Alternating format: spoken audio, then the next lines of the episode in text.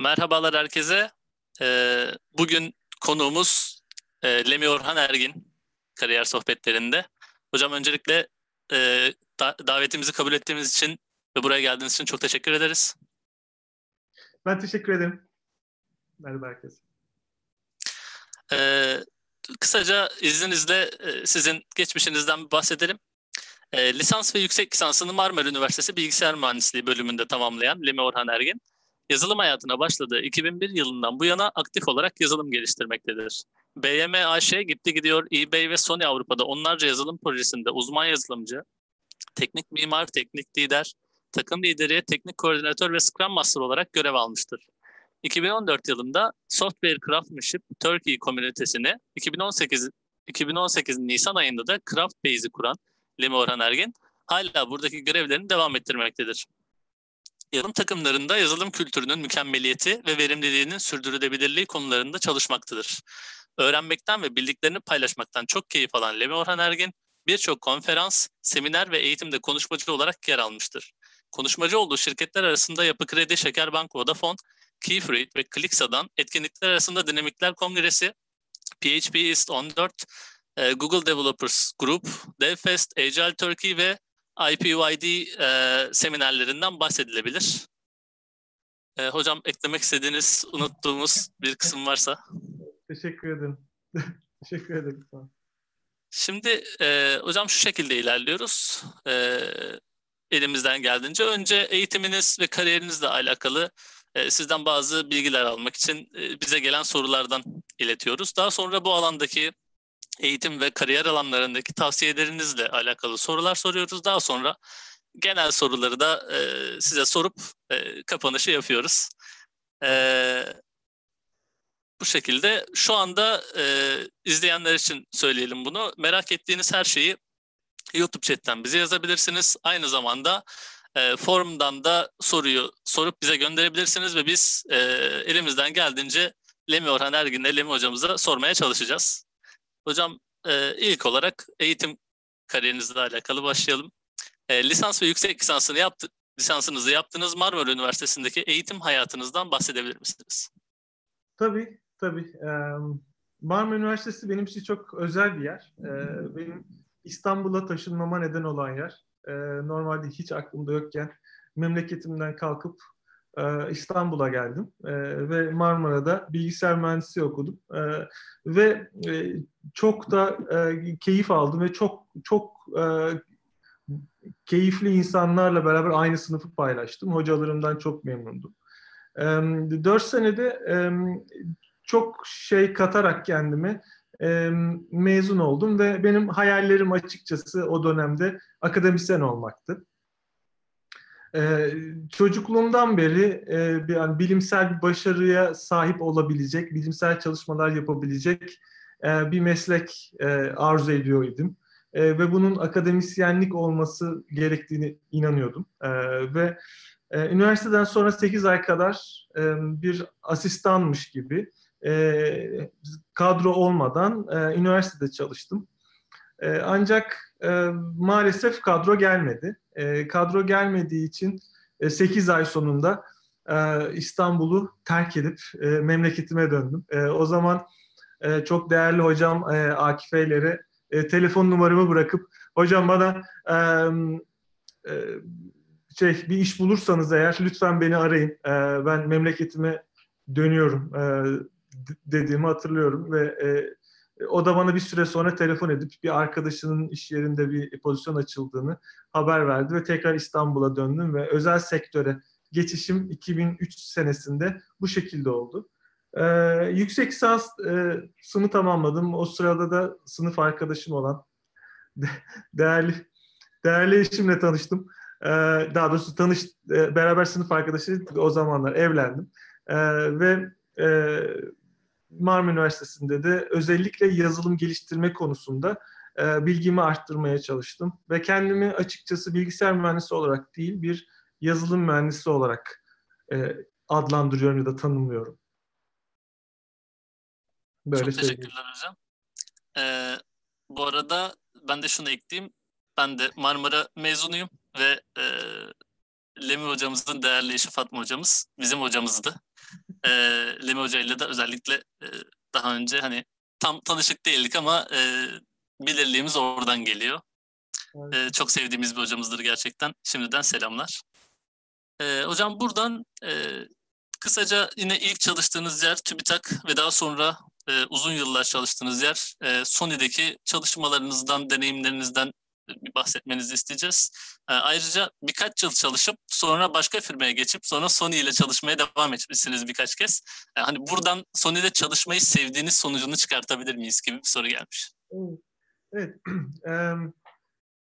evet. E, ilk, ilk tecrübem açıkçası üniversitenin 3. sınıf, 3. ve 4. sınıf arasındaki yazda gerçekleşti. O dönem e, hem üniversitemizde de dekan olan Nüket Yetiş çok e, çok şey katmıştır e, bana. E, Nüket Yetiş'in TÜBİTAK başkanlığı dönemine denk gelir.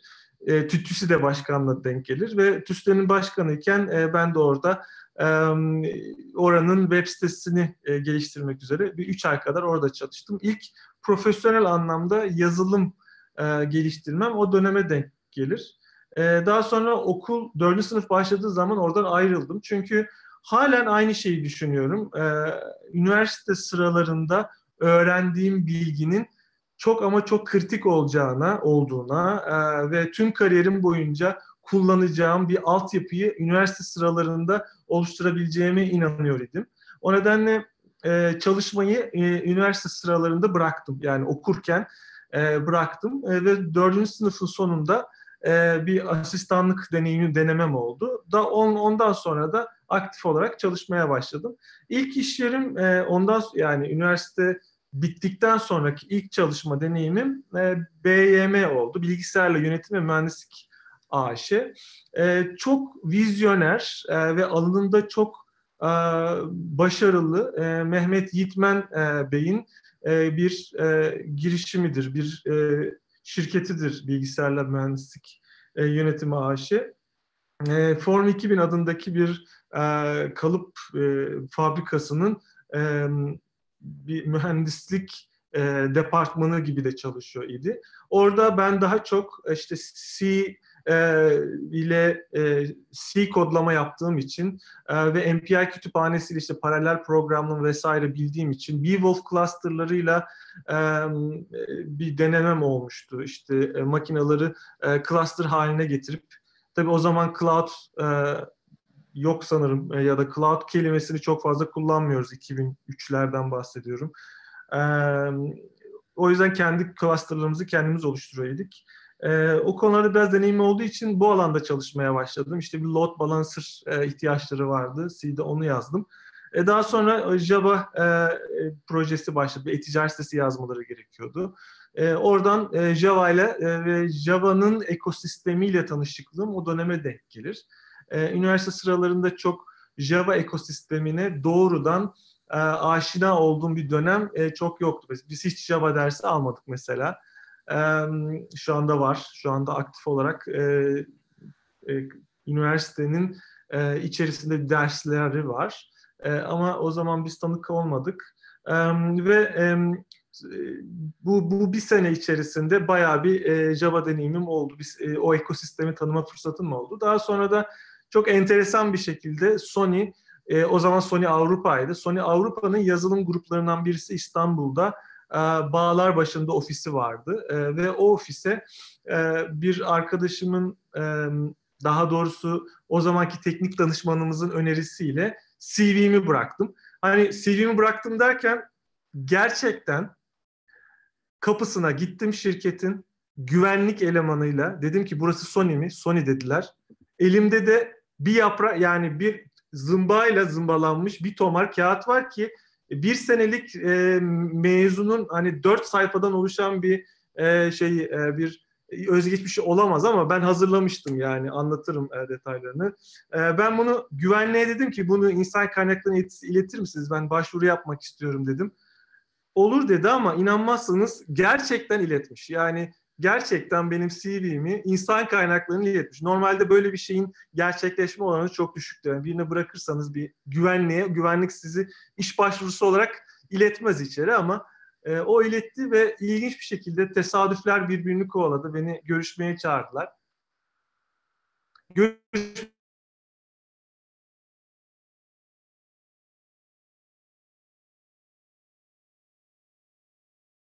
buraya çağırmamın bir nedeni var. Tek bir nedeni.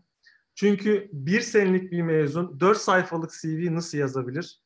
Ee, bunu merak ettiğim için. Yani bu adam bu adamla tanışmak istedim. O yüzden çağırdım dedi. O zamanlar tabii ben tecrübesizim. Üniversite sıralarında yazdım. Her satır kodu neredeyse bir proje olarak CV'me eklemiştim. Hani yazabileceğim ne varsa yazdım yani oraya. Aklıma gelen her şeyi. Yani özgeçmiş deyince insan özünü aktarıyor yani. Tüm, tüm geçmişimi aktarmıştım. Ee, o dönemde Sony'ye e, girdim hakikaten. E, Sony büyük bir okul yani Sony'den Sony'de çalışıp da e, çok keyifli yerlerde şu an bulunmayan neredeyse kimse yok. E, orada 10 sene kadar 10 sene çalıştım. 3 e, kere e, istifamı vermek durumunda kaldım. Daha doğrusu bir kere askerlik için ayrıldım. E, iki kere de gerçekten istifa verdim. Sony'den ayrılmamın e, ayrılmamın nedeni e, aslında e, kendimi geliştirebileceğim daha iyi bir yer olacağına inancımdı. Dönmemin nedeni ise kendimi geliştirebileceğine olan inancım.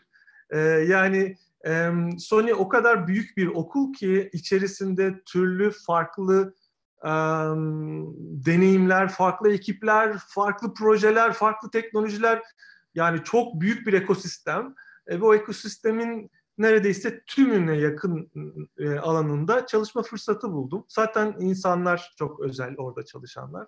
E, bu dönemde e, bir yerle kötü yani istifa ettiğinizde aslında ya bir yerde ayrıldığınızda kalbinizden bir parçayı orada bırakıyorsunuz. Orada emekleriniz var, arkadaşlarınız var. Ee, e, döndüğünüzde daha büyük başarılar için geliyorsunuz. Kaldığınız yerden devam etmek için değil. Ben her defasında çok daha büyük başarılara imza atmak için döndüm e, ve çok keyif aldım. Öyle söyleyebilirim. Teşekkürler hocam. Ee, burada e, özellikle CV'nin öneminden bahsetmiştiniz. Ee, biz de madem hani normalde direkt kariyerinizden gidiyoruz ama buraya bu soruyu bir sıkıştıralım. Ee, CV hazırlarken özellikle e, nelere dikkat edilmeli? Yeni mezun bir insan, e, tabii Türkiye için bahsediyoruz özellikle. E, nelere dikkat etmeli ya da tecrübeli bir insan iş değiştiriyorsa nelere dikkat etmeli sizce? Ee, tabii kariyerim boyunca çok fazla CV inceleme fırsatı buldum. Çok fazla iş görüşmesine e, iş işveren sıfatı ya da görüşme görüşen kişi sıfatıyla da katılma fırsatım oldu. O nedenle e, CV'lerde e, birkaç tane ipucu yani birkaç tane öneri getirebilirim. Özellikle hiç deneyimi olmayan insanlar CV'lerine halen e, birçok şey yazabilirler. Yani illa deneyim e, şirkette çalışmayı gerektirmez.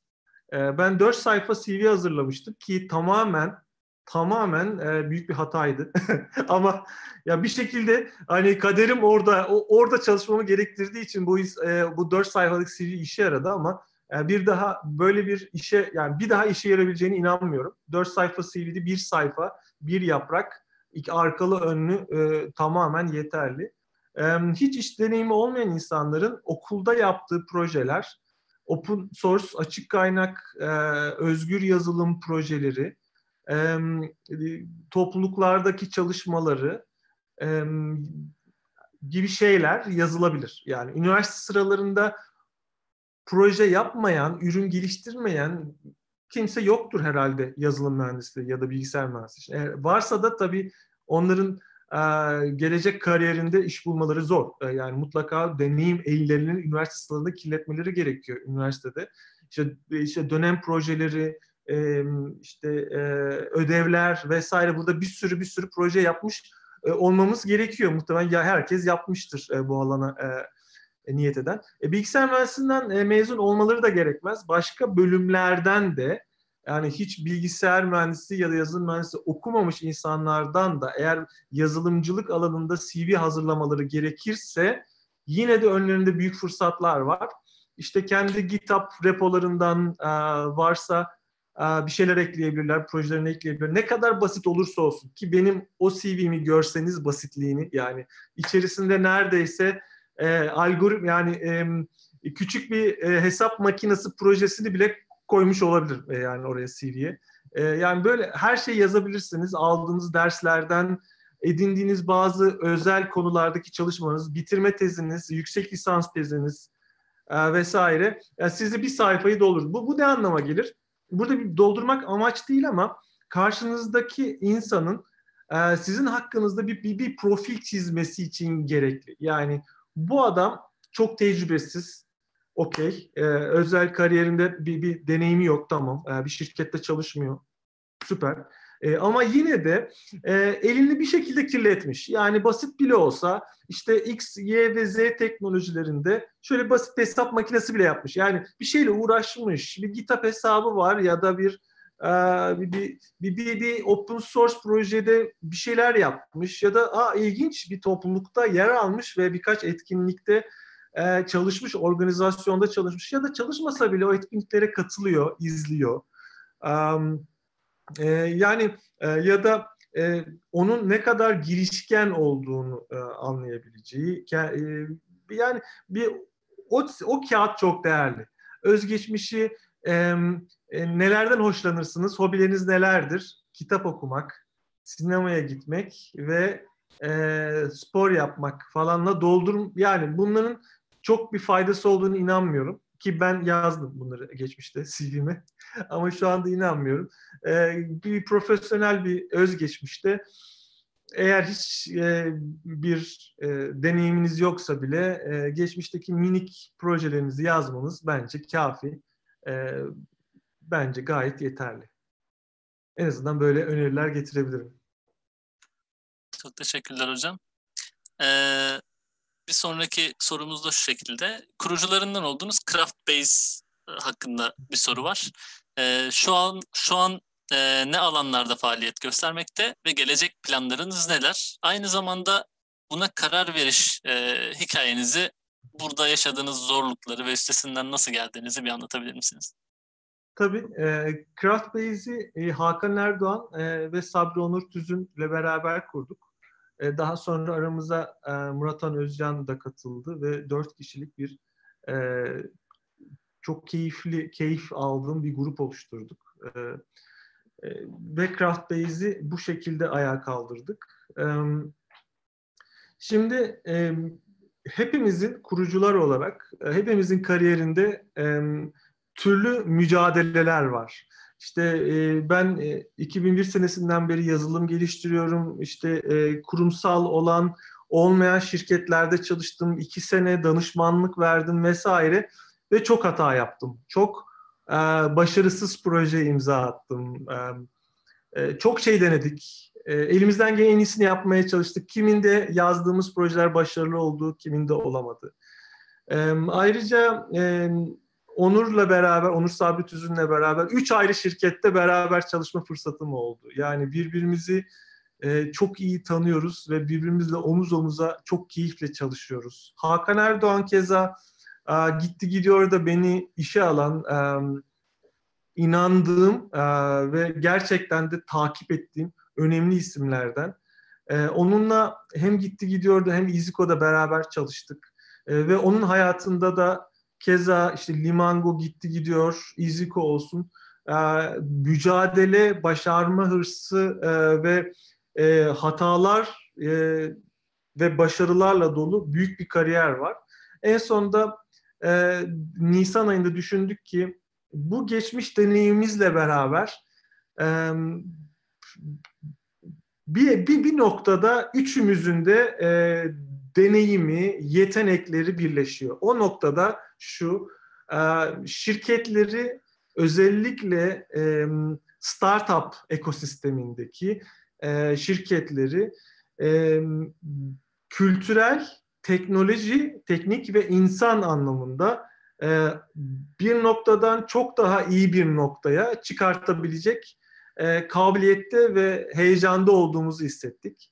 Ve ondan sonra da Craftbase'i kurduk. Craftbase bir teknoloji bir teknoloji şirketi e, ve şu anda çok değişik bir modelle çalışıyor. E, modelimiz şu, e, biz e, bir şirketi A'dan B'ye her alanda teknoloji insan yönetimi, insan e, ve yetenek e, çekme, e, şirket kültürü vesaire alanında teknolojik e, inovasyon vesaire anlamında. Grup. Hatta beraber tek bir e, organizasyon, tek bir organizma gibi çalışıp e, Devler Ligi'ne yükseltme hedefimiz var. E, bu modelle e, Scotty ilk e, müşterimiz oldu. E, öyle ki Scotty'nin e, modeline, Scotty'nin heyecanına, çalışanlarına, insanlarına o kadar inandık, o kadar sevdik ki aslında biz de birer e, Scotty Zen gibi aynı şeyleri aynı şeyleri hissediyoruz onlarla e, ve e, bu da bize büyük bir çalışma şevki veriyor. E, hayalimiz e, kendi ürünümüzü çıkarmak tabii ki ama e, bu bir yolculuk, e, bu yolculuğa çıkacağız elbette e, ve bir ürün şirketine dönüşeceğiz. E, ama e, bu dönem içerisinde e, bu yolculuğumuz üzerinde e, bu modelle e, hayaller hep bütün bu deneyimimizi e, katarak bir şirketi, bir startup'ı, bir girişimi e, bulunduğu mevkiden dünyadaki devlerin bulunduğu mevkiye çekebilmek e, ve bunu yapabilmek için de 360 derece her alanda e, bilgi ve deneyimimizi kullanmak e, genel olarak böyle devam ediyor. E, Scotty ile beraber e, çok keyifli bir e, işbirliği yapıyoruz. Onların teknoloji partneriyiz. E, Scotty e, mühendislik ekibiyle beraber tek bir mühendislik ekibi gibi çalışıyoruz. E, ve e, sabahın erken saatlerinden e, tüm tüm e, işten çıkıncaya kadar e, beraber omuz omuza kod yazıyoruz e, ve e, hayallerimizi paylaşıyoruz. Çok teşekkürler hocam. Ee, bir sonraki yine e, sizin kurduğunuz e, yazılım uzmanlığı Türkiye, Software Craftsmanship Turkey e, komünitesi üzerine. Yine bunun hikayesi, bu komünitenin amacı ve faaliyetleri neler? Bundan biraz bahsetmenizi isteriz. Tabii. E, şimdi e, bir 2001 senesinde e, Agile Manifesto yani e, çeviklik bildirgesi ya da manifestosu yayınlandıktan sonra e, çeviklik hareketi, çevikliğin yazılım için, yazılım ekosistemi için ve dünya için ne kadar gerekli olduğu konusunda e, çok çok sağlam e, fikirler havada uçuştu ve her her şirket kendini daha çevik yapabilmek için çeşitli e, dönüşümlere giriştiler, değişik pratikler, uygulamalar yapmaya başladılar vesaire. Bu dönemde e, ben de 2007 senesinde bu akımı bir fil tanık olup e, 2007 senesinde e, Scrum koşmaya başlayan ve daha çevik olabilmek için daha adaptasyon, uyumu sağlam olan e, bir e, yapı kurabilmek için mücadele verdim. E, ancak e, hep benzer sorunlarla uğraştım. Yani yazılım projeleri iyi, güzel, e, para maaşımızı alıyoruz ve bize verilen e, ürünleri geliştiriyoruz, fikirleri hayata geçiriyoruz. Ama nedense çoğunluğu başarısız oluyor. Çoğunluğu. Çoğunluğu pazarda tutunamıyor. E, ne yaparsanız yapın, dünyanın en iyi yazılımcılarını da toplasanız e, bir yerlerde bir problem var. Bu problemi sorgulama sorgulamaya başladığım dönemdir sanırım 2010'lar. Ee, yani biz nerelerde hata yapıyoruz? Niye benim çalıştığım projelerin bazıları ya da yarısından fazlası canlıya çıktıktan sonra geri alınıyor? Kimse onu kullanmadı diye. Ya, ya da niye bu kadar hatalarla, buglarla uğraşıyoruz? Yani bu projeyi niye baştan yazmamız gerekiyor? Bir daha, bir daha, bir daha baştan yazıyoruz. Hatta diye hatta şunu bile e, fark edersiniz. Bazı şirketlerin çalışma stratejisi geçmişte yazdığı yazılım projelerini baştan yazmak üzerine. Yani baştan yazarak hayatta kalan şirketler var. Bu şirketler geçmişte yazdığı projeleri baştan yazarak hayatta kalıyorlar. E, 2014 senesinde e, Software Craftsmanship Manifesto yani yazılıkta ustalaşma hareketi manifestosu bildirgesini okudum. Robert C. Martin'in oluşturduğu 2009 senesinde e, hayatımıza kattığı bir minik bir dokümandır ve o dokümanda şöyle bahseder biz e, artık çalışan yazılım görmek istemiyoruz. Çalışan yazılımı herkes yazıyor. Yani herkes bir şekilde yazılımı çalıştırabilir ve canlıya çıkabilir ve insanlar onu kullanmaya çalışabilir ama e, yaşanan sorunların neredeyse tamamı ya da büyük bir çoğu e, yazılımların yazıldıktan sonra değişen şartlara ve oluşan sorunlara göre ayak uyduramaması, uyum sağlayamaması ve e, neslinin tükenmesi resmen e, hayat artık varlığını devam ettiremez durumda kalması, eskimesi, çürümesi e, olduğundan bahseder e, ve e, ve artık çalışan yazılım değil, kaliteli çalışan yazılım geliştirmek gerektiğinden bahseder. Ve ben buna çok inandım, çok etkilendim. E, dünyada software craftsmanship bir bir merkezi bir sistem değil, bir bir felsefe ve o felsefeyi Türkiye'de de yayabileceğimi, yaymak istediğimi hissettim. E, ve çok sanal bir şekilde Software Craftsmanship Turkey adı altında 2014 senesinde e, bir bir meetup grubu kurdum ve ondan sonra etkinlikler düzenlemeye başladık. Sonra benimle aynı hislere sahip hatta benden çok daha heyecanlı e, onlar yani çok etkilendiğim 2-3 arkadaşım daha aramıza katıldı. İşte Erkan Erol, Aykut Bulgu e, şu anda aktif olarak e, beraberiz. İbrahim Kahraman. E, biz dört kişi e, etkinlikler düzenliyoruz ve yaptığımız tek şey var bilginin paylaşımı, insanların daha kaliteli birer yazılımcı olabilmesi için biz de daha kaliteli yazılımcılar olabilmemiz için etkinlikler düzenliyoruz ve etkinlikleri ücretsiz düzenliyoruz ee, ya ve e, insanlarla düzenli olarak buluşuyoruz. Çıkış öykümüz genel olarak böyle.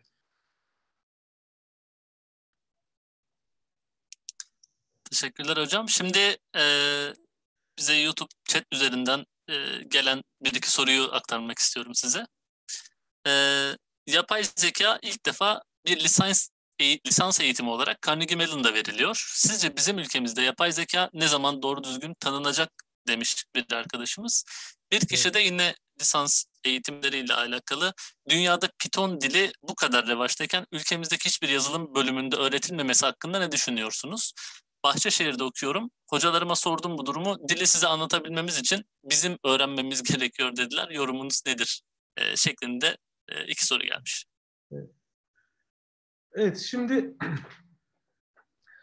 e, üniversitelerde e, istediğiniz dersi e, takvime koyabilirsiniz. Python dahil, AI koyabilirsiniz. Önemli olan onu anlatacak, alanında uzman öğretmenler, daha doğrusu akademisyenler. Yani e, onları o konuları hakkıyla anlatacak akademisyenler olduğu sürece dersler açılacaktır. Yoksa açmak marifet değil. Yani Python dersini açarsınız ama o Python dersini verecek, hakkıyla verecek. Eğer bir akademisyen bulamazsanız e, hat, e, hiçbir işe yaramaz. Yaramayacağı gibi sizi her birçok şeyden soğutur. O nedenle e, burada esas kriter insan. E, yani akademisyenler. E, üniversitelerde açılan derslerin e, neredeyse hepsi içerideki akademisyenlerin uzmanlıklarına göre seçiliyor. O nedenle eğer bir üniversitede AI e, dersi yoksa ya da Python'la alakalı dersler verilmiyorsa o, o dersi verecek bir akademisyenin e, olmadığından olabilir. E, ben böyle inanıyorum. E, ve genel olarak üniversitelerde çok çok iç şeyim ve e, en azından böyle olduğunu düşünüyorum. Peki ne zaman bunlar hayatımıza girecek? Şu anda özellikle bilgisayar mühendisliği, yazılım mühendisliği vesaire yani bu bu, bu alanda ki akademisyenler çok bir çok büyük bir büyük ilk, ilkeli davranıp bir hayalin peşinde koşuyorlar. Yani başarılı olabilmek için e, ülkede akademisye akademik anlamda e, büyük e, e, ya bilimsel e, inovasyon değil ama en azından bir şeyler başarmak için ellerinden gelenin en iyisini yapıyorlar. E, normal şartlar altında ne ne ekonomik anlamda ne e, üniversitelerin ne fizyolojik e, fiziksel anlamda üniversitede çalışan e, hocalar, e, akademisyenler e, özel sektörde çalışsalar çok daha mutlu olabilirler. Ama onları mutlu eden başka bir şey var ve onlar artık üniversitelerde çalışıyorlar ve öğrencilere bir şeyler anlatmaya çalışıyorlar. O nedenle ben mevcut akademik kadronun elinden gelenin en iyisini yaptığını en azından bizim sektör için yani yazılım ve bilgisayar ve bilimleri için en iyisini yap, yapmaya çalıştığına inanıyorum. Ne zaman hayatımıza AI girecek? Ee, içeride e, bu alanda çalışacak e, akademisyenler geldiğinde. Yani e, ne zaman Python girecek? E, Python'u e, avucunun içi gibi bilen akademisyenler geldiğinde. E, ben Python bilmiyorum. Yani daha doğrusu aktif olarak e, bir profesyonel hayatımda kullanmadım. O nedenle bir Python dersi açıldığında bu dersi vermek istemeyeceğim doğal olarak. Eğer verecek birisi olacaksa da bunu iyi öğrenmiş, iyi bilmiş birisi olacak. O nedenle gelecekte ancak ve ancak bu alanda uzman birisi geldiğinde dersler verilebilecektir. Çok teşekkürler hocam. Ee, tekrar bir yapay zeka sorusu var. Deep Learning e, AI hakkında Türkiye'de yapılan birçok konferans bulunmakta. Her geçen günkü elbette e, güzel bir şey ama somut bir sonuç var mı? E, Türkiye'de yazılımsal anlamda devlet desteği ne düzeyde diye bir soru gelmiş. Bir kere devlet desteğini unutalım arkadaşlar. Yazılım geliştiriyoruz biz. Yazılım geliştirdiğimiz için global e, bir sektördeyiz. Yani açık kaynak, e, özgür yazılım e, vesaireden bahsederken hangi devletin desteği? Yani bize nasıl destek? Ancak devletin desteği bize işte teknokentlerle, ekonomik anlamda, şirketimiz anlamda, şirket kurma anlamında, maddi anlamda bir destek olabilir. Yoksa teknik anlamda e, bize çok bir desteği olamayacak. Machine Learning AI Türkiye'de hakkıyla kullanmaya çalışan şirketler var. E, bunlara ben tanık oluyorum. E, çok yakinen tanıdığım mesela EasyCode'da e, bir bir machine learning ekibi var. E, bunlar e, dört kişiden oluşuyorlar. Bu çok değerli arkadaşlarım ve e, yüksek lisanslarını e, birkaçı tamamladı, birkaçı yapıyor doktoralı bir arkadaşımız var. Yani e, ve e, Türkiye'de daha birçok tanıdığım e, kişi bu alanda elinden gelen en iyisini yapıyor. Ürünler çıkarmaya çalışıyorlar vesaire. Ama yeterli mi? Tabii ki Türkiye'yi Türk yani bir Türkiye'de global çapta isim getiren projeleri hayata geçirmek için bu kadar az e, kişi yetmez doğal olarak. Daha çok kişi ihtiyacımız var. Ama bu alanda üniversitedeki arkadaşlarıma ilginç bir hikaye anlatmak istiyorum. Benim için ilginç. Bir gün bir üniversitede konferansa gitmiştim. Bir konuşmam vardı ve konferanstan sanırım sonra üniversitedeki o genç arkadaşlarla sohbet etme fırsatım oldu. Ayaküstü kapı önünde.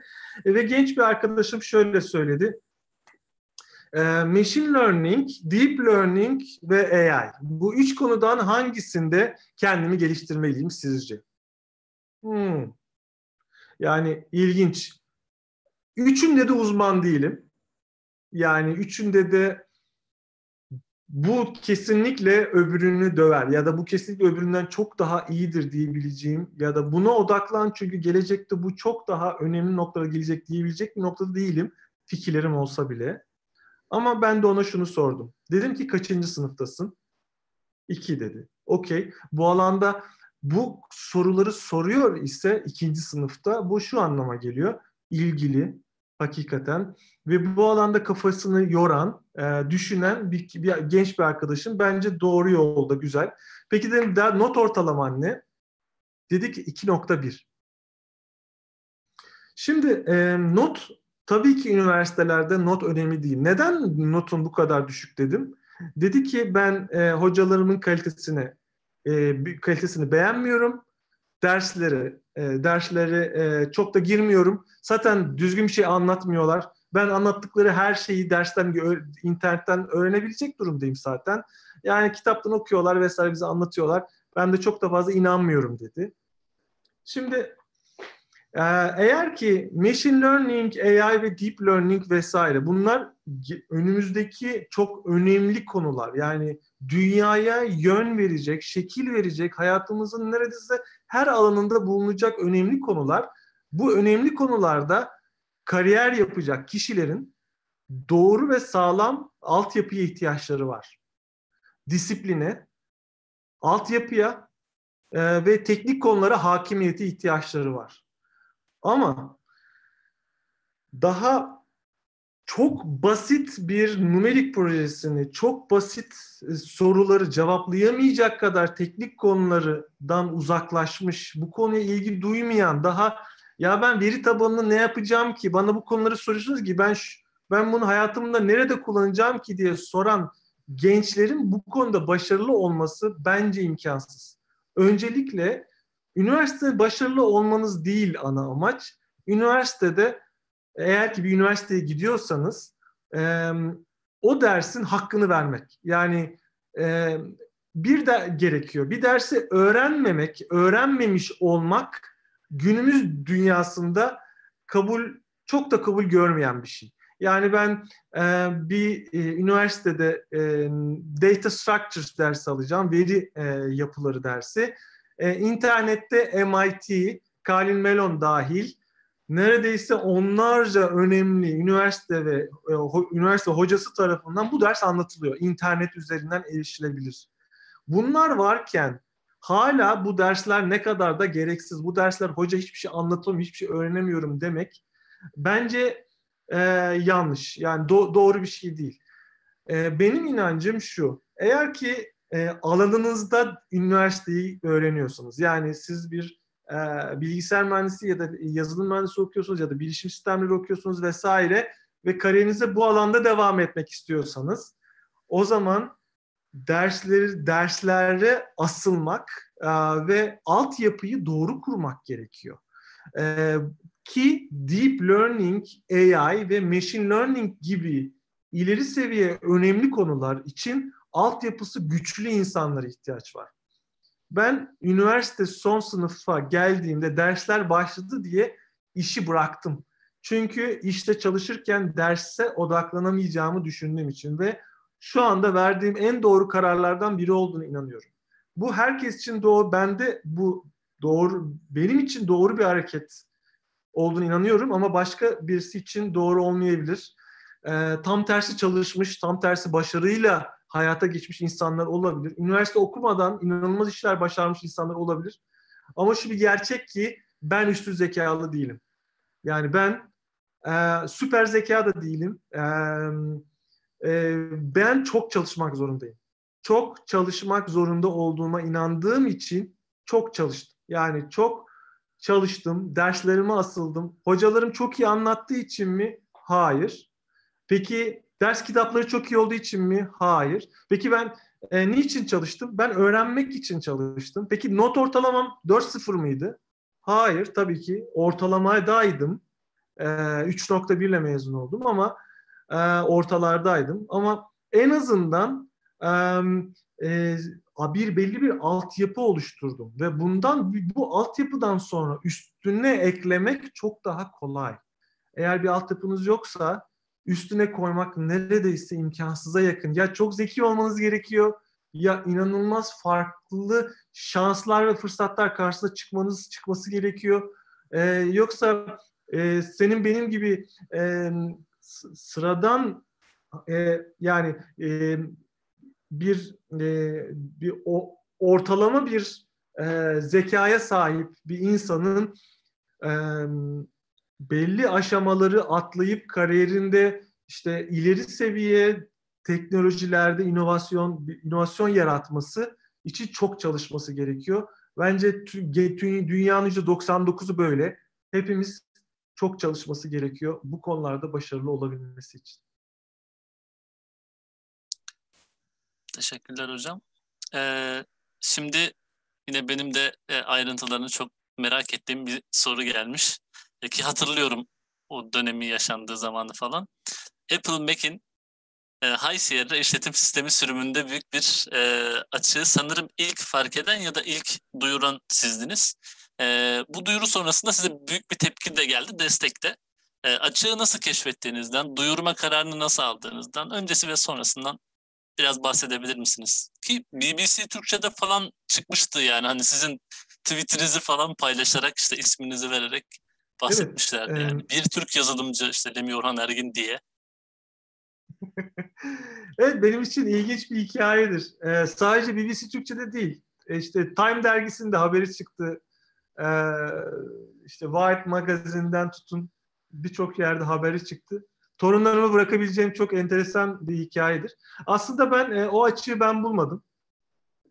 E, e, bunun hikayesinden bahsetmem lazım. Çok uzun değil Allah'tan. E, çok basit bir hikayesi var. E, bir gün İziko'da e, mesai sonu akşam 6 gibi e, eşyalarımı toplarken e, infrastructure ekibinden bir arkadaşım yanıma geldi. Dedi ki yaşasın Lemi seni buldum. E, çünkü e, makinelerde bir bir problem var, bir açık var. E, bu açığı bütün makineler, şirketteki bütün makinelerde kapatıyoruz. Bir tek senin makinen kaldı, sen seni bulamadık. Şimdi hazır seni yakalamışken hemen senin makinede bu açığı kapatalım dedi. Allah Allah dedim. E, tabii bizim infrastructure ekibi e, İziko'da e, bu çok kabiliyetli, e, çok e, zehir arkadaşlardan oluşuyor. Kesin dedim hani e, çok yakinen takip ediyorlar e, bütün e, ekosistemi. Kesin dedim e, sizin uzmanlık alanınızda bu olay. Peki buyur işte aç e, sorgulamadan makineyi bıraktım. Tabii sordum ne oldu diye.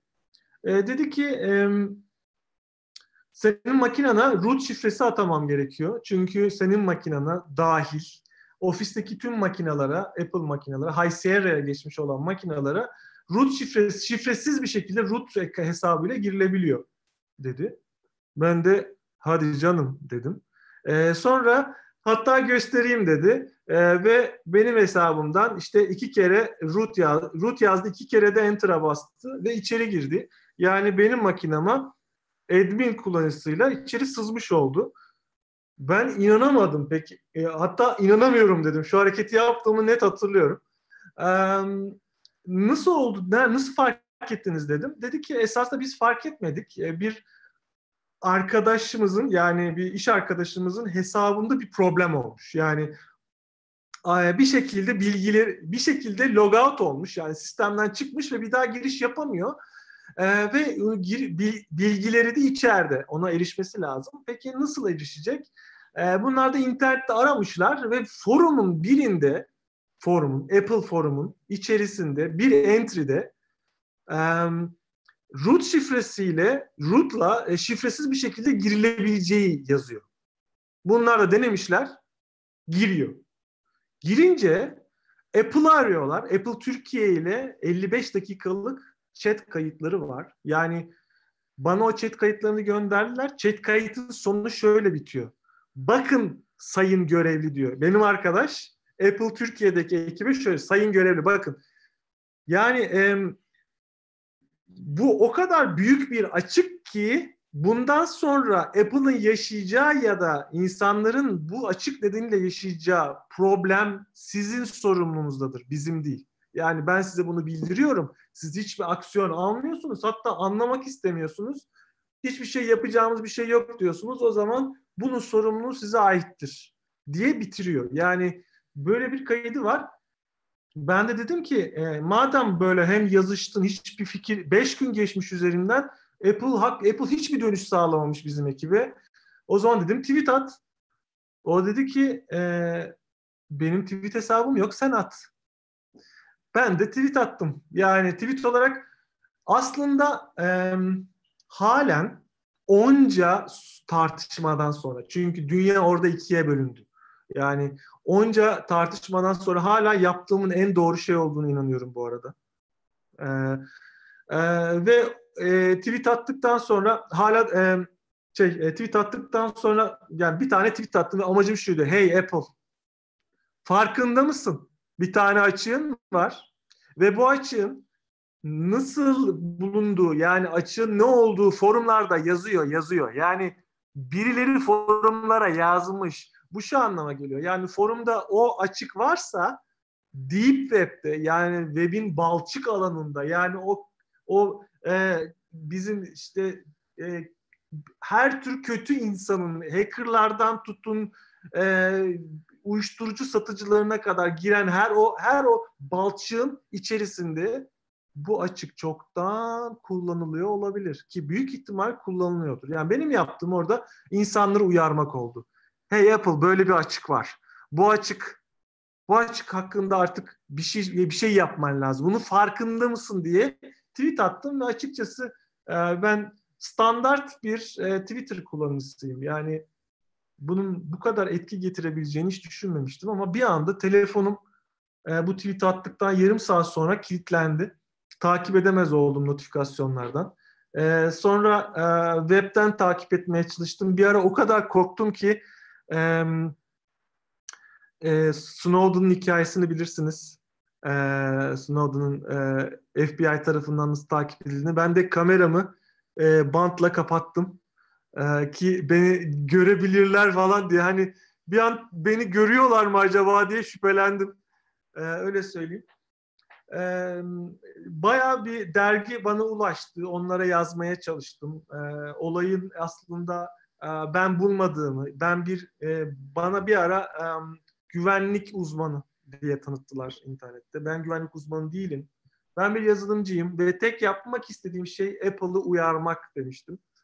Ee, ama e, çok ses getirdi. İnsanlar beni sorumsuzca açığı açıklamakla suçladılar. Ki bir yönden bakılınca çok anlamsız değildi suçlamaları. E, ama dünya ikiye bölündü demiştim. E, dünyanın geri kalanı ise, diğer yarısı ise benim yaptığımın doğru bir hareket olduğuna e, inanıyor idi. E, ben de doğru yaptığımı inanıyorum. Doğru yapmamın, inanmamın nedeni şu. Şimdi evinizde bir yangın çıktı mutfakta. Yangını eğer 35 saniye içerisinde söndürebiliyorsanız yani yangın çıktıktan sonraki ilk 35 saniyede söndürebiliyorsanız yangını söndürebiliyorsunuz. Ama 35 saniyeden sonra yangın artık söndürülemez noktaya çıkıyor. Yani artık e, alevler tavana ulaşıyor ve tavandan karşıdaki perdeye ulaşıp odanın bambaşka yerindeki eşyaları yakmaya başlıyor. Şimdi eğer 35 saniyeden sonra siz yangını söndüremiyorsanız yapacağınız şey nedir biliyor musunuz? Yangın alarmına basmak yangın alarmına basıp tüm ahaliyi uyarmak ve mümkünse kaçmak oradan. Şimdi bu yangın başlamıştı ve bu yangın yani Apple'ın High Sierra'daki açığı bundan tam 13 gün önce yani benim tweetimden 13 gün önce yayı başlamıştı ve muhtemelen hackerlar tarafından kullanılmaya çoktan başlanmıştı. Ee, ve benim yaptı ve bunu söndürmek imkansız. Yani siz bunu Apple'a haber verseniz dahi ki verdik ki bunu Box Bounty programıyla verseniz dahi ki Apple'ın macOS'unda e, işte Bug Bounty programı yok imiş. Yani niyetlenseydik de bunu yapamayacaktık. E, o zaman yokmuş e, yapsaydık dahi bunun fixlenmesi haftalar belki aylar alacaktı. Yangın evi kül edebilirdi. Ki benim yaptığım bu anonsla yani yangın alarmına basmamla 24 saat içerisinde Apple bunu fixledi. Ki bu tweetimden birkaç gün sonra e, Kaliforniya'daki Apple e, Data Warehouse'un başındaki kişi ki binden fazla makina orada bir bir e, bir farm şeklinde bulunuyor imiş. Onun başındaki kişi bana mesaj attı. Dedi ki size çok teşekkür ederim. Bu yaptığınız şey sayesinde biz bin makinayı bir günde e, güvenlikli hale getirdik. Bunu söylemeseydiniz muhtemelen bir şekilde hacklenecektik bu düzelinceye kadar. Yani e, burada yapmaya çalıştığım şey aslında Apple'a zarar vermek değildi. Ünlü olmak hiç değildi tabii ki. Ee, öyle bir öyle bir şey aklımıza bile gelmez böyle bir şey olacağı. Ee, sadece ama sadece Apple'ı uyarmak sıradan bir Twitter kullanıcısının e, Apple'ı uyarmasından ibaretti. E, ama e, Apple'da hızlı adım attı ve 24 saatte temizledi. Bize de güzel bir anı olarak kaldı.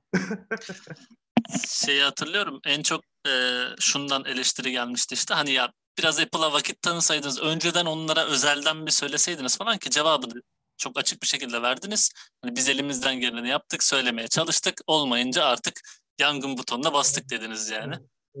Ee, çok teşekkürler hocam. Ee, şeydi ayrıntıları gerçekten ekstra merak edilen bir olaydı. E, şimdi yine e, seveceğinizi tahmin ettiğimiz e, konulardan bir iki soru var. E, Agile ve temiz kod üzerine. E, temiz kod nedir? Temiz kod yazmak isteyenlerin öğrenmesi, hakim olması ve dikkat etmesi gerekenler nelerdir şeklinde bir sorumuz var öncelikle. Evet.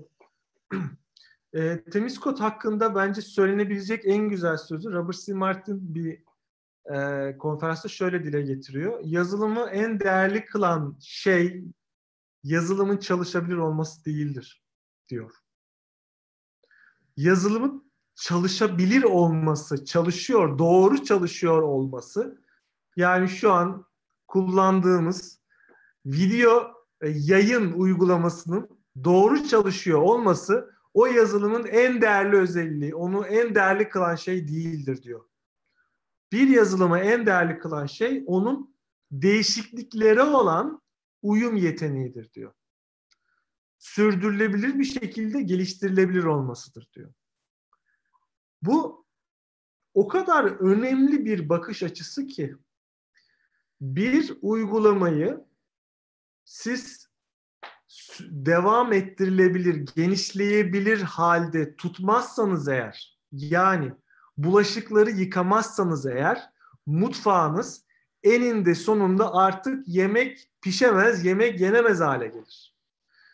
Yazılımda böyledir. Yazılım bir keşif hareketidir. Siz yazılım geliştirirken sürekli yeni şeyler keşfeder ve yeni sorunlara, karşınıza çıkan sorunlara yeni çözüm önerileri getirirsiniz ve bunları uygulamaya çalışırsınız. Sürekli bir tasarım yaparsınız ve karar alırsınız.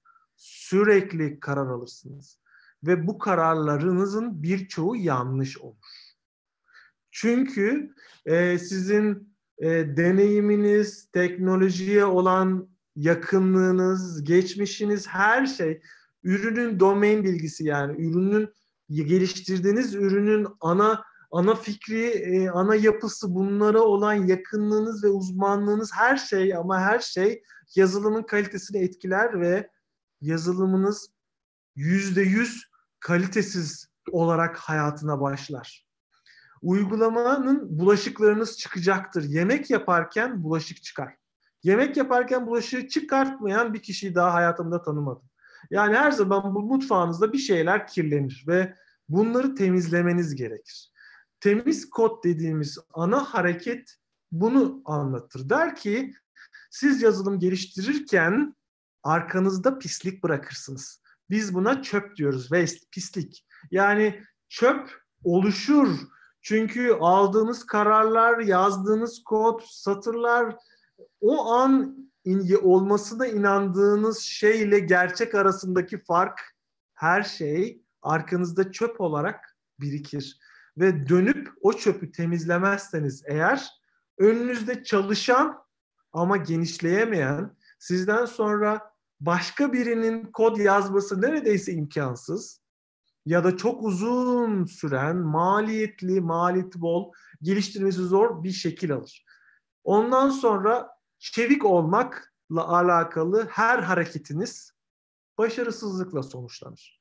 Yani günümüzde teknolojik anlamda çöple boğa gırtlağına kadar çöpe batmış uygulamalara Scrum ya da herhangi Kanban ya da ne, ne neye inanırsanız ne yaparsanız yapın tam anlamıyla çevik olmanız neredeyse imkansızdır. Tabii ki Scrum ve Kanban vesaire bunlarla verimliliğinizi arttırırsınız. Var olan sorunları su yüzüne çıkartırsınız.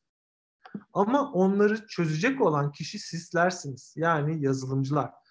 Scrum'a başladık ama hiçbir şey düzelmiyor diye söylenen birçok kişiyle tanık oldum. Birçok kişiyle tanıştım.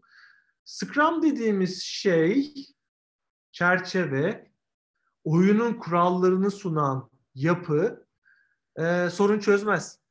Hiçbir sorunumuzu çözmez. Scrum denen şey sorunları masanın üstüne çıkartır. Sorunları tartışmamızı kolaylaştırır. Ancak bu sorunlara karşı aksiyon alacak kişiler bizleriz. Yani bizler, çalışanlar. Biz aksiyon almazsak yaptığımız her Scrum ritüeli tamamen tiyatrodan ibaret kalacaktır. E, ve e, gırtlağımıza kadar çöpe batmış uygulamada eğer biz o gırtlağımıza kadar çıkan çöpü temizlemeye çalışmazsak eğer ne Kanban ne Scrum ya başka bir şey, başka bir çerçeve, başka bir yapı, başka bir kültür e, sizi hızlandıramayacak, sizi başarıya götüremeyecektir. Öncelikle kodu temiz tutmak zorundayız. Peki ne kadar temiz? Mutfağımız ne kadar temiz? Hiçbir zaman mükemmel olamayacak. Hiçbir zaman tertemiz olamayacak. Tabii ki bazı yerler biraz dağınık, bazı yerler tozlu, bazı bir şeyler olacak. Ne kadar temizlersek temizleyelim. Bir şeyler eksik kalacak ama işin doğası bu işte. Yazılımda hiçbir zaman mükemmel koda ulaşamayacağız ama önemli olan mükemmel koda ulaşmak değil. Önemli olan mükemmel koda ulaşmak için yaptığımız adımlar ve pratikler ve buna inanç ve bunun için kendimizi geliştirmek. O nedenle temiz kod prensipleri dediğimiz şeyler birer yolculuk, yolculukta attığımız adımlar. Bu adımlara yapacağız, bu adımları atacağız. Peki elde ettiğimiz şey temiz olacak mı? Hmm, büyük bir ihtimal ta, tatmin bile etmeyecek bizi ama bu bir yolculuk demiştik. Bir daha atacağız, bir daha atacağız, düşüneceğiz, yaptıklarımızı geri alacağız, bir daha atacağız. Burada deneyim çok önemli.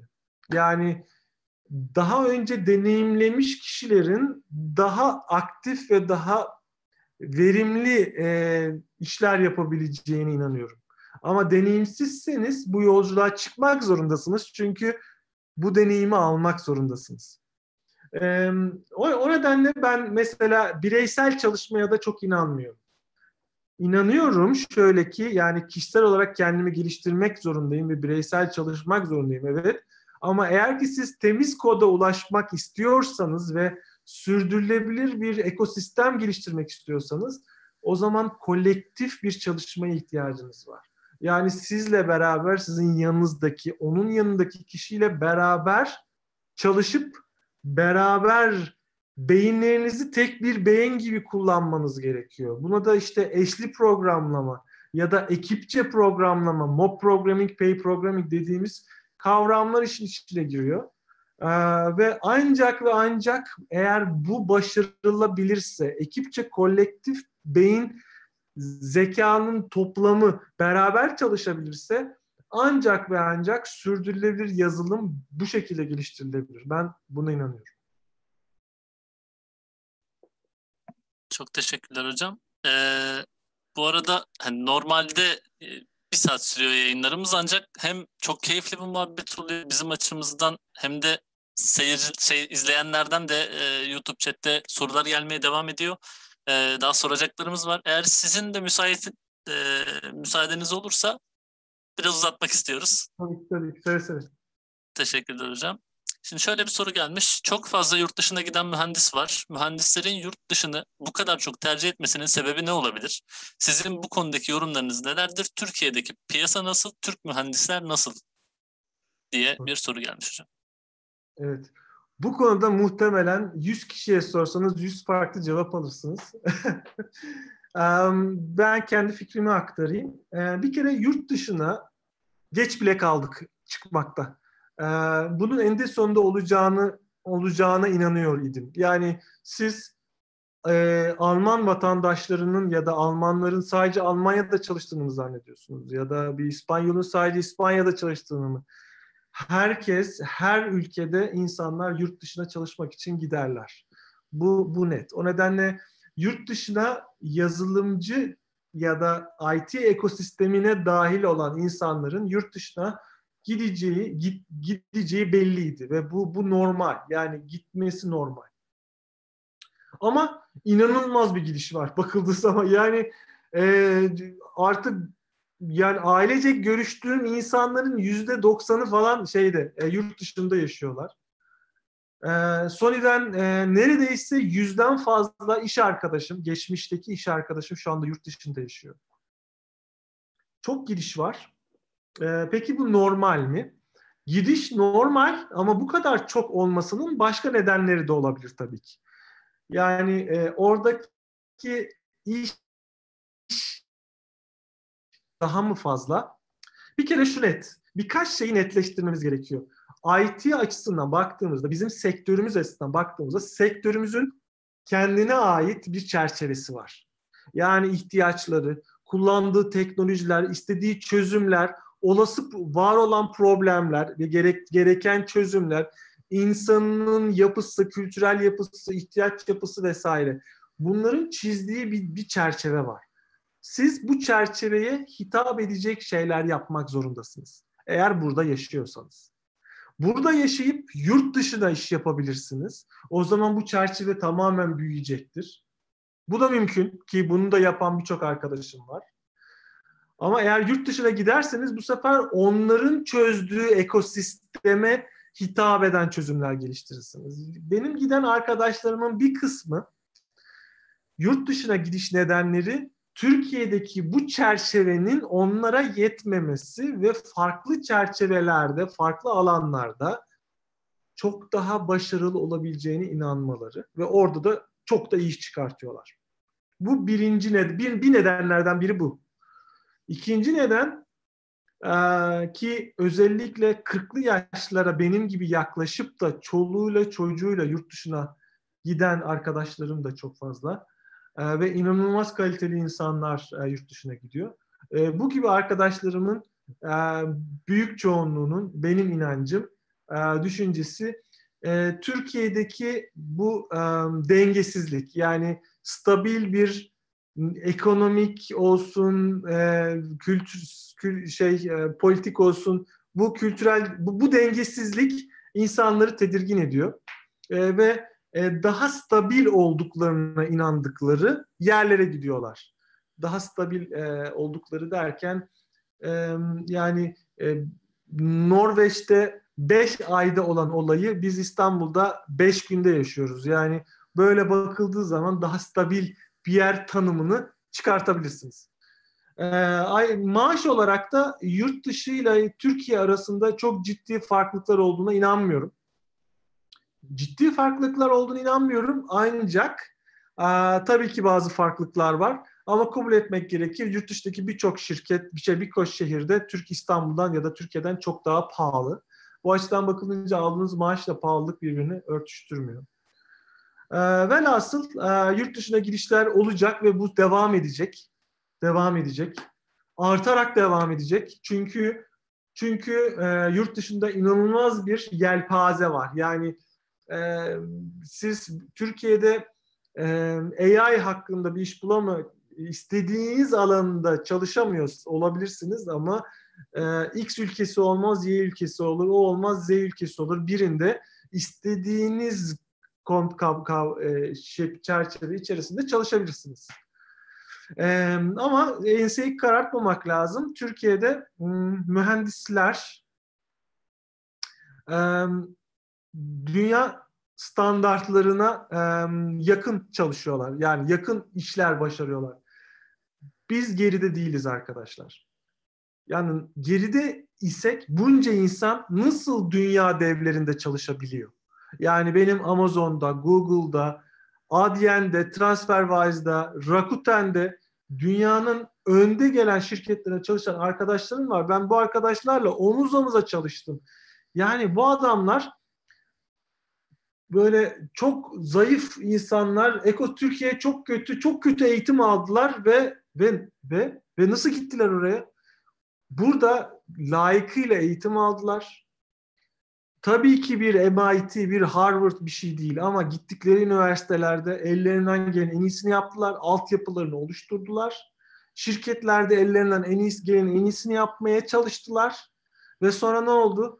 Ellerinden en iyisini yapmaya çalışan insanlarla çalışan şirketleri de gittiler. Yani Türkiye'de çalışanlar, yazılım ekosistemi e, bence e, iyi insanlardan, kaliteli insanlardan oluşuyor. Ancak yazılım geliştirme her ne kadar çok popülermiş gibi gözükse de hızla popülerliğini yitiriyor. Yitiriyor, evet. Esas sorun burada yurt dışına gidiş değil bence. Yurt dışına illaki gidilecekti. Geç bile kaldık. Bence bu geçmişte gidemememizin, gitmediğimizin, kapalı bir kutu gibi kalmamızın nedeni şu anda çok gidiş. Bir yerde dengeye girecek. Türkiye'den yurt dışına iş yapanlar olacak çok fazla. Türkiye'deki bu dengesizlik bilmiyorum günün ne zaman, hangi sene, hangi dönemde e, düzelecek bilmiyorum. Ama bir gün düzelecek belki de. Neyse. Ama genel olarak e, yazılımcı sayısında ciddi bir azalış var. Yani e, insanlar artık istedikleri için yazılım geliştirmenin yazılım geliştirici yetiştiren bölümleri tercih etmiyorlar. Üstüne de yazılım geliştirmek ile alakalı heyecan duymuyorlar. Çünkü yazılım geliştirmek e, heyecan isteyen bir şey. Yani oturuyorsunuz ve kod yazıyorsunuz. Ya yazdığınız kod bir üretim. Yani bir şey üretiyorsunuz. Bu inanılmaz büyük bir heyecan. Ama bu heyecanı hissetmiyorsanız o zaman yazılım geliştirmek için tam doğru kişi olmayabilirsiniz. Günümüzde bunu hisseden çok eskiye göre bence çok daha az insan var. Üniversitelerde konuşmaya gidiyorum. Karşımda 200 kişi var. Kaçınız yazılım geliştirmeden keyif alıyor diyorum. Yüzde onu el kaldırıyor. Yüzde onun yüzde yüzü erkek. O yüzde onun yüzde kaçı acaba kariyerine yazılımcı olarak devam ediyor? Bilmiyorum. Yani baktığınızda bizim asıl sorunumuz yurt dışına gidiş değil. Bizim asıl sorunumuz yazılımcı olmaya heyecan duyan insanlardaki dramatik azalış. Yani e, yılda 8 binden fazla bilgisayar mühendisliği mezun veriyor Türkiye'de. Bunun yanında bilgisayar mühendisliğinde mezun olmayıp da kariyerine yazılımcı olarak devam etmek isteyen de bir sürü insan var. Ama bakıldığında niye piyasada bu kadar insan yok? Niye biz yazılımcı bulamıyoruz? Niye yanımda oturacak insanlığı bir türlü ben arıyorum, yıllardır arıyorum. Asıl nedenlerinden birisi bence bu. Popülerliğini yitiriyor. İnsanlar insanlar nedense artık eskisi kadar heyecan duymuyorlar. Ee, bunun nedeni nedir bilmiyorum. Ee, ama benim dönemimde böyle değildi. Ee, genel olarak. Ee, bunu çözmemiz gerektiğini inanıyorum öncelikle. Teşekkürler hocam. Ee, yine şöyle bir soru gelmiş e, chatten. Türkiye'de stajlar bildiğiniz gibi çok iyi geçmiyor. Büyük şirketler hiçbir şey veremiyorlar. Bir ayda e, küçüklerde de alım çok düşük oluyor. Yurt dışı fırsatları nelerdir? Şansımız ne yaparsak artar şeklinde yine biraz e, yurt dışına yönelme sorusu diyebiliriz. Evet. Ya ben e, stajlarımdan neredeyse hiçbir şey katmadım kendime ve stajdayken kendine bir şey katabil Türkiye'de staj büyük şirketlere gittiğiniz hiçbir şey katamıyorsunuz. Unutun. Yani adı o vay be öyle mi dediğiniz şirketler size neredeyse hiçbir şey katmıyorlar. Küçük şirketlerde startup ekosistemine dahil olan yerlere girdiğinizde Türkiye'de girebilirsiniz eğer. Orada çok şey öğrenebilirsiniz. Orada da ya bir kişi alıyorlar ya hiç almıyorlar. Yani ben hayatım, kariyerim boyunca kaç stajyere denk geldim bilmiyorum. Ya birka, birkaç tanedir. Yani çok fazla staj staj alan şirkette çalışmadım ya da bulunduğum startuplar çok fazla stajyer alabilecek donanımda ya da yapıda değillerdi ki bu da var. Peki biz nerede staj yapacağız? Benim bir numaralı tavsiyem eğer ben şu anda üniversite öğrencisi olsaydım kesinlikle yurt dışında staj düşünürdüm. Kesinlikle. Yani alternatifi yok. Bir numara yurt dışı staj. Çünkü yurt dışı sadece bir staj değil. Orası bir kamp. Yurt dışına gidiyorsunuz. Hem farklı bir dil, farklı bir kültür, hem farklı bir şirket, hem de yurt dışından bir stajyer geldiğinde emin olun ona sadece fotokopi çektirmeyeceklerdir. Düşünsenize yurt dışından bir stajyer geliyor. Yani bu e, otobüse e, 500 TL gelen bir adam gibi değil. Yurt dışından geliyor. Ona kalacak bir yer sağlamanız gerekiyor. Onunla uzun süreli düşünmeniz gerekiyor. Ciddi düşünmeniz gerekiyor. O zaman ne yapacaksınız? Ona bir sürü görev vermeniz gerekiyor. Görev vereceksiniz. Çünkü para harcıyorsunuz. Ama Türkiye'de henüz böyle bir ekosistem çok fazla oluşmadı. Biz, benim çalıştığım Craftbase ve Scotty'de hikayemiz var. Çok sevdiğim, şu anda e, iş arkadaşım olan bir arkadaşım. Şu an iş arkadaşım. Bize stajyer olarak başvurdu. Ve stajyer ilanımız yokken. Başvurdu Telefonla görüştük. Sonra bir daha görüştük. Ee, bizi öyle etkiledi ki e, gel başla ya dedik. Gel. Gel lütfen gel. Yani biz istiyoruz. Ee, ve geldi ve sonra dedik ki gitme.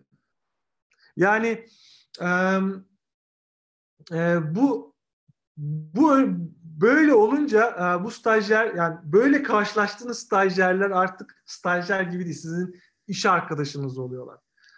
E, çok değerli Yusuf arkadaşımı böyle aldık. E, ama bu bu kolay değil, nadir olm. O yüzden e, ben e, staj arayan arkadaşlara şunu öneriyorum. Bir, her staj görüşmesi bir iş görüşmesi gibidir. Benim çok staja ihtiyacım var, beni staja alın. La staja giremezsiniz. Sizin neden staja almamız gerektiğini anlatmanız gerekiyor. Ben yani bir iş görüşmesi gibi sizi insanlar işe niye alsın? Bu bir win-win ilişkisidir. Ben kendimi geliştirmek istiyorum tamam da karşınızdaki sizi niye alsın? Yani sizi geliştirmek için kimse almaz.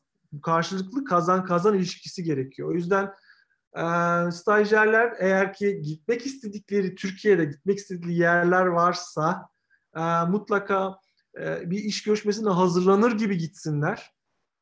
E, eğer yap, eğer yapabiliyorlarsa da en ama en öncelikli olarak yurt dışını düşünsünler. Gidebiliyorlarsa bence bir numaralı başarı bu olur. Hocam çok güzel cevapladınız. Teşekkür ediyoruz. Ee, chatten de bir soru gelmiş. Onu ileceğim aslında iki soru. Ee, birincisi ileride yazılım mühendisi yapmak isteyen bir insan işte bilgisayar mühendisi mi okumalı yoksa yazılım mühendisi mi okumalı? Bir de e, piyasada alaylı olarak bilinen işte bilgisayar mühendisi eğitimi almamış ama kendi kendini geliştirmiş insanların e, iş yerlerindeki kabulü, o kendilerini kanıtlamaları süreci nasıl oluyor? Yani bilgisayar mühendisi okumadan da yazılım işini yapabilir miyiz? Evet. Um, e, ikinci sorudan başlayıp bire döneceğim. E, Tabii. E, şimdi e, bilgisayar mühendisi ya da yazılım mühendisi okumak gerekmez yazılım geliştirmek için. Yani onlarca tanıdığım kişi var e, ve alanında inanılmaz iyiler e, ve hiçbiri bilgisayar mühendisi ya da yazılım mühendisi okumadılar. Farklı farklı bölümlerde okudular. E, ama ortak bir özellikleri var. Bir, çok çalışkanlar. Çok çalıştılar. Çok çalışıyorlar. Yani e, çok çalışıyor. Yani ee, eğer ki mesleği yazılım mühendisi, yazılımcılığı, yazılım geliştiriciliği seviyorsanız ve bundan heyecan duyuyorsanız ve e, mesleğinize aşıksanız o zaman e, okuduğunuz bölüm fark etmez. Net, net yani. E, güzel sanatlar okuyun ama yazılımcı olabilirsiniz. Ancak çok çok çalışmanız gerekiyor. Aynı şey e, bilgisayar ve yazılım mühendisi mezunları için de geçerli. Şimdi e, e, ben e, altyapının önemli olduğundan bahsettim. Yani üniversite sıralarında altyapı, bir yazılımcının gereken altyapısının ne kadar önemli olduğundan bahsettim ve bu altyapıyı ilk etapta bilgisayar mühendisi, yazılım mühendisi vesaire falan veriyor. Bunların hangisinde okuduğunuz bence önemli değil. İkisinde de okuyabilirsiniz. Yazılım mühendisliği yeni bir bölüm Türkiye için. Her üniversitede yok. Sadece birkaç üniversitede var bildiğim. Ee, o yüzden e, bir karşılaştırma yapamıyorum. Yani orada okumadım e, ama e, bilgisayar mühendisliği okudum e, ve en azından şey diyebiliyorum. E, yani ikisi de yani ikisi de güçlü kendi alanlarında. İkisinden de mezun olup bilgisayar yazılım yazılımcı olabilirsiniz. Ee, ama eğer ki altyapınız yoksa yani bu iki bölümden herhangi birinde okumadıysanız bir teknoloji alanında okumadıysanız o zaman biraz daha fazla emek vermeniz gerekir doğal olarak bu altyapıyı öğrenmek için. Ama eğer ki işinizi seviyorsanız yazılımcı olmamanız için bir neden yok. Ee, iş görüş şirketlerde bir kişi bilgisayar mühendisliği ya da ilgili bölümlerden mi mezun? Yani e, okudu mu bu olayı yoksa alaylı mı? E, ayrımını çok görmedim. Neredeyse hiç görmedim. Yani hatta ben nereden mezun olduğunu, hangi bölümden mezun olduğunu gayri ihtiyari öğren, öğreniyordum insanların. Yani çalıştığım kişinin e, nasıl bir yazılımcı olduğu ile ilgileniyorum. Hangi bölümleri olduğunu ilgilenmiyorum. Ve bunu hiç karşılaşmadım. Yani ben yıllar yıllar yıllar sonra yakın çalıştığım bir arkadaşımın fizik bölümünden mezun olduğunu öğrenmiştim mesela. Çok şaşırmıştım. Şimdi e, o yüzden bence şirketlerde böyle bir ayrım yok. Ancak bir parantez açmam gerekiyor. O parantez de şu. Bilgisayar yani bölümünden mezun olduğunuzda belli bir altyapıyla geliyorsunuz ve belli bir bakış açısı kazanıyorsunuz. Üç aşağı beş yukarı. Eğer ki siz bu bölümlerden mezun olmadan çok da emek yani olmadan girdiyseniz bu bakış açısınızda bazı zayıflıklar olabilir ki bu da doğaldır. Burada bazen sırıtabiliyor. Yani yazılım bir problem çözme demekti. Bir problem çözüyorsunuz orada. Daha doğrusu yüzlerce problem çözüyorsunuz ve bu problemi çözmek için yaklaşımınızı bölümünüz etkiliyor. Yani e, okuduğunuz bölümle baktığınızda e, bu probleme yaklaşımınız değişebiliyor. Ama dediğim gibi eğer ki siz e, heyecan duyuyorsanız zaten internet yani günümüz dünyasında yazılımcı olarak kendinizi geliştirememeniz imkansız. Yani e, veri yapılarını merak eden bir kişi oturup açar, öğrenir. Onu okumasına gerek yok. E, ama dediğim gibi üniversite e, bunun altyapısını kuran yer. E, yani eğer ki siz bu ilgili bölümlerden mezun değilseniz ve yazılımcı olmak istiyorsanız, e, istiyorsanız eğer kesinlikle olabilirsiniz ve güzel, harikulade olabilirsiniz.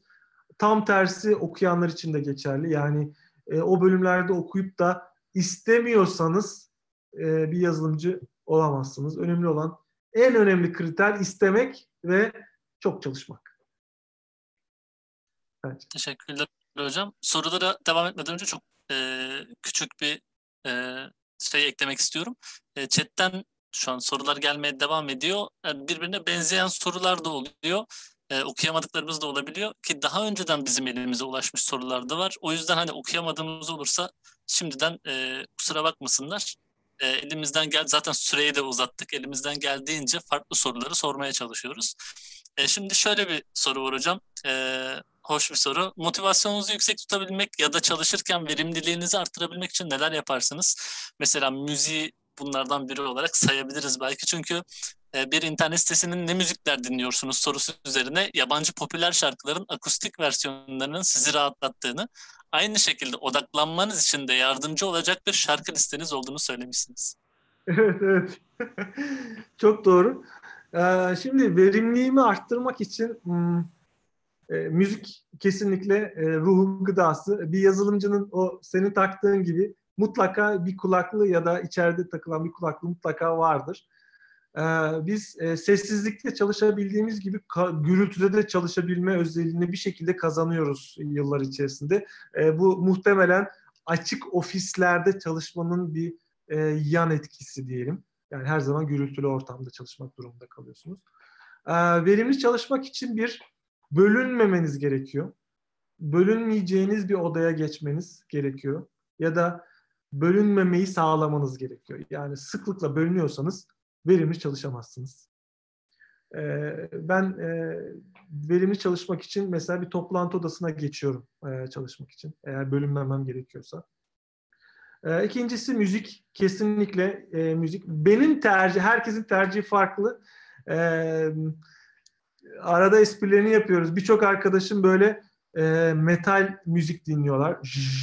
Böyle metalik kesme sesine benzeyen seslerden oluşan albümler dinliyorlar. Ee, ve inanılmaz odaklı çalışıyorlar. Ben onunla bir 5 saniye dinlesem muhtemelen e, ne yaptığımı unuturum. Tamamen alışkanlıklar ve zevklerle alakalı bir şey. E, benim tercihim daha sözü olmayan şeylerle odaklanıyorum.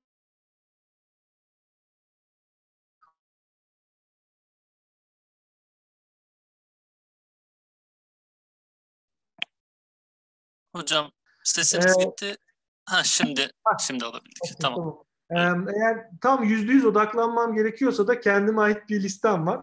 Ee, bu liste zaman içerisinde, yıllar yıllar içerisinde benim teker teker deneyerek, aa bu tam odaklandığım çok güzel bir şarkıymış de eklediğim şeyler. Herkesin kendi listesini oluşturmasını tavsiye ederim bu alanda. Ee, işte bu bir başkası ise oturma yani oturma koltuk dediğimiz şey. Yani o bir yazılımcının birkaç şeyi çok önemlidir. Birkaç konu. Bunlardan bir tanesi koltuğu. Yani e, aldığı her kuruşu hak etmeli o koltuk. Yani koltuklar, bilgisayar koltukları pahalı şeylerdir. Ama alıyorsanız eğer iyisini almanız gerekir. Çünkü oturduğunuz zaman 10 saat oturuyorsunuz. Yani o koltuk rahat olmalı, ayarlanabilir olmalı. Ee, üstlerine tünememelisiniz, yan oturmamalısınız, bacak bacak üstüne atmamalısınız, ergonomik bir şekilde oturmalısınız ve bir başkası ise klavye ve monitör. Hiçbir zaman kariyerimde şirketimin bana sağladığı klavyeyi ve fareyi kullanmadım. Çünkü klavye ve fare iş çamaşır gibidir. Sizindir yani mahremdir. Kimsenin size onu vermesine gerek yok. Siz kendiniz seçersiniz onu. Ee, o nedenle verimli çalıştığınıza inandığınız bir klavye ve fare ve mutlaka bir dış harici bir monitör yani baktığınızda karşıdan görebileceğiniz monitör bence şart. Um, bazı insanlar sabah insanıdır, bazı insanlar akşam insanıdır, gece insanıdır vesaire. Yazılımcılar çoğunlukla gece insanı. Şimdiye kadar gördüğüm yazılımcıların büyük çoğunluğu.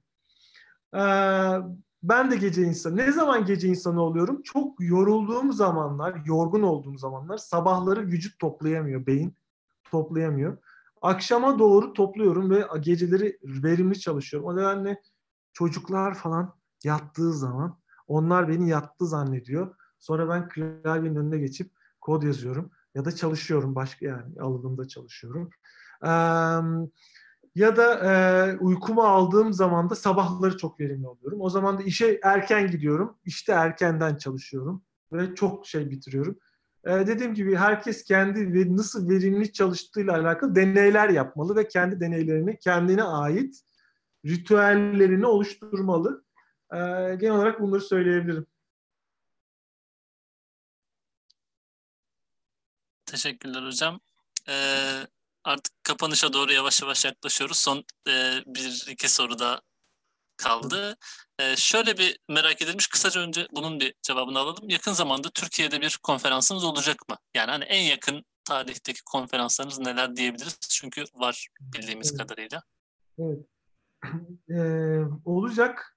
Ee, ilk konferans, yani şu anda tek netleşmiş konferans var. Tek netleşmiş.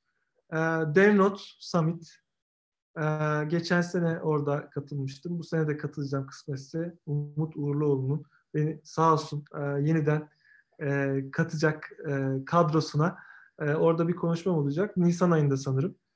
E, bu arada e, 2018 inanılmaz geçti benim için. E, hayatımda en yoğun e, konuşmacı olduğum sene bu sene oldu.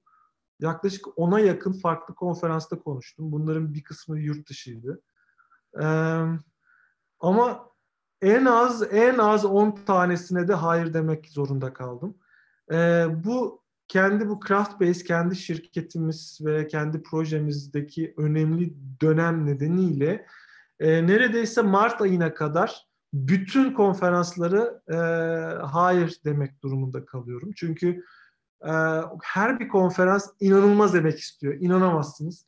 E, ve ben layıkıyla yapmak istiyorum. O nedenle muhtemelen Mart ayına kadar pek konuşmacı olmayacağım. Bir yer, yani bir yerlerde görüşemeyeceğiz ama e, Mart'tan sonra yeniden e, Nisan'da Umut'un e, dev notuyla beraber tekrardan sahnelere döneceğimi düşünüyorum. Ee, hocam son sorumuzu da şu şekilde yöneltelim. Ee, gelecek planlarınızdan ve hayallerinizden birazcık bahsedebilir misiniz? Ve son olarak e, Türk gençliğine ya da e, yazılıma bu sektöre e, gönül verenlerin, bu alana gönül verenlerin e, neler yapması lazım? Onlara genel tavsiyelerinizden bahsedebilir misiniz? Tabii. Şimdi e, hepimizin hayalleri var. E, benim de hayallerim var. E, bu hayaller çerçevesinde aynı hayale sahip üç arkadaş şirket kurduk zaten. Crowdbase'i kurduk. E, ve bu hayallerle gidiyoruz. Hayallerimizden e, önümüzdeki senelerde umarım olur. Hayallerimizden biri e, kendi ürünümüzü çıkarmak, e, ürün şirketi olmak. E, çok para kazanmak değil. E, yani hayatımızı idame ettirecek e, şekilde e, bunu yaşamak. E, ama başarılı başarılı işleri imza atmak. Yani başarılı işlerle anılmak e, ve kendi ürününüzle doğal olarak e, yer almak e, en büyük hayalim. E, tabii başka hayallerim de var kişisel. E, işte kitap olabilir belki e, bunun gibi şeyler. E, ümit ediyorum önümüzdeki senelerde e, bunlarla alakalı da adımlar atmaya başlayacağım. E, genel olarak e, bu videoyu izleyip bir şekilde bu videoyu açıp da bu dakikalara beraber tanık olan beraber arkadaşlarımız e, şöyle birkaç e, öneride bulunmak isterim. Benim için kariyerimde attığım her adım adımların adımlar bir plana ait değildi. Yani ben kariyerimde her zaman plansız hareket ettim. Geleceği öngöremedim. Gelecek öngörmek mümkün değil zaten. Ama birkaç ilke belirledim ve bu ilkelerin ilkelerin doğru olduğuna ben inanıyorum. Ee, en azından bunlardan bahsedeyim. Ee, belki bu ilkeleri takip eden e, kişiler e, belki e, çok farklı noktalara gelir. Biz de bunu buradan alkışlarız onları. E, bunların ilki e, ne yaparsan yap, layıkıyla yap. Yani hakkını ver. Eğer kod yazıyorsan kaliteli yaz. Eğer e, fotoğraf çekiyorsan kaliteli fotoğraf çek. Ortalığı topluyorsan, bulaşık yıkıyorsan or, bulaşık layıkıyla yıka. Ne yapıyorsan, ne üretiyorsan hakkını ver. Yapabildiğin en iyisini yap. Yani yap geç. Ama zaten bana e, hiç değer vermiyor. Motivasyon düşebilir. E, yöneticilerin size, yöneticilerin sana e, değer vermiyor olabilir. Türlü politikalar dönüyor olabilir Özel hayatında sorunlar yaşıyor bilirsin. Değil mi? Özel hayatında. Her şey olabilir ama her şey olabilir. Ama her ne olursa olsun hayatta yaşama felsefemiz olması gerekiyor. Ve bu felsefelerin bence en önemlilerinden biri ne yapıyorsan yap, işini kaliteli yapmaya çalış. Yani bildiğinin en iyisini yapmaya çalış. Ne kadar biliyorsan. Bu benim e, ilk önerimdi. İkincisi e, bizim mesleğimiz yani yazılım geliştiriciler olarak bizler eğer ki standardın ötesinde bir zekaya sahip değilsek yani bana benziyorsak ortalama bir zekaya sahipsek çok çalışmamız gerekiyor. Çok çalışmamız gerekiyor. Yani çok çalışmak derken şunu anlatmaya çalışıyorum. Şirketlerde fazla mesai yapmaya hiçbir zaman inanmadım. Hayır inanmayacağım. Kendi şirketimizde de 6 6'yı geçen arkadaşlarımız oluyordu. Biz dedik ya arkadaşlar ya eviniz barkınız yok mu? Herkes evine dinlenin, gezin, tozun ya. Yarın sabah geldiğinizde beraber bu kafaları patlatacağız yani beraber çalışacağız. bahsetmek istediğim şey çok çalışmak, fazla mesai yapmak değil.